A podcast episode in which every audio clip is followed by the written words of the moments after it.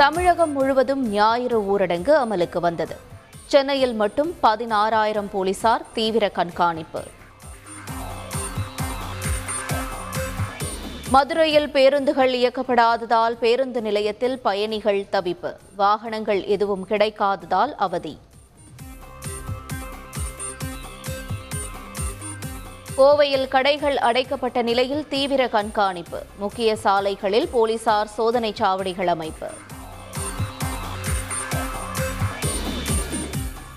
முழு ஊரடங்கு நாட்களில் திருமணங்களுக்கு செல்வோருக்கு அனுமதி. அழைப்பிதழுடன் சென்றால் அனுமதி வழங்கப்படும் என அறிவிப்பு.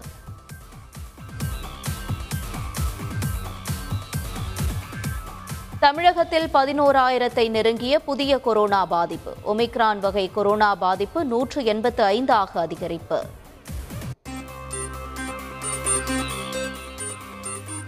சென்னையில் ஒரே நாளில் ஐந்தாயிரத்து தொன்னூற்றி எட்டு பேருக்கு கொரோனா.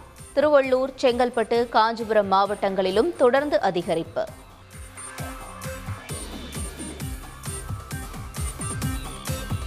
கொரோனா அறிகுறி உள்ளவர்கள் குறித்த தகவலை பதிவு செய்யாத ஆறு தனியார் மருத்துவமனைகள். விளக்கம் கேட்டு சென்னை மாநகராட்சி நோட்டீஸ்.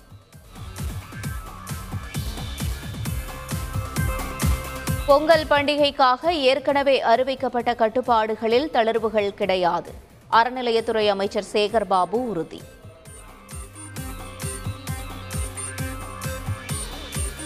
படப்பிடிப்பில் கொரோனா விதிமுறைகளை பின்பற்றாத தொழிலாளர்கள் மீது நடவடிக்கை. பெப்சி அமைப்பின் தலைவர் ஆர் கே செல்வமணி தகவல். கடந்த ஆண்டு மே மூன்றுக்குள் இரண்டு தவணை தடுப்பூசி செலுத்திய முன்கள பணியாளர்கள் பூஸ்டர் டோஸ் செலுத்தலாம்.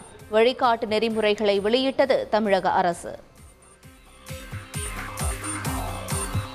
ஐந்து மாநில சட்டப்பேரவைகளுக்கான தேர்தல் தேதி அறிவிப்பு. உத்தரப்பிரதேசத்தில் ஏழு கட்டங்களாக வாக்குப்பதிவு நடைபெறும் என அறிவிப்பு. உத்தரகாண்ட் பஞ்சாப் கோவா மாநிலங்களில் ஒரே கட்டமாக பிப்ரவரி பதினான்காம் தேதி தேர்தல். மணிப்பூர் மாநிலத்தில் இரு கட்டங்களாக வாக்குப்பதிவு நடைபெறும் என அறிவிப்பு.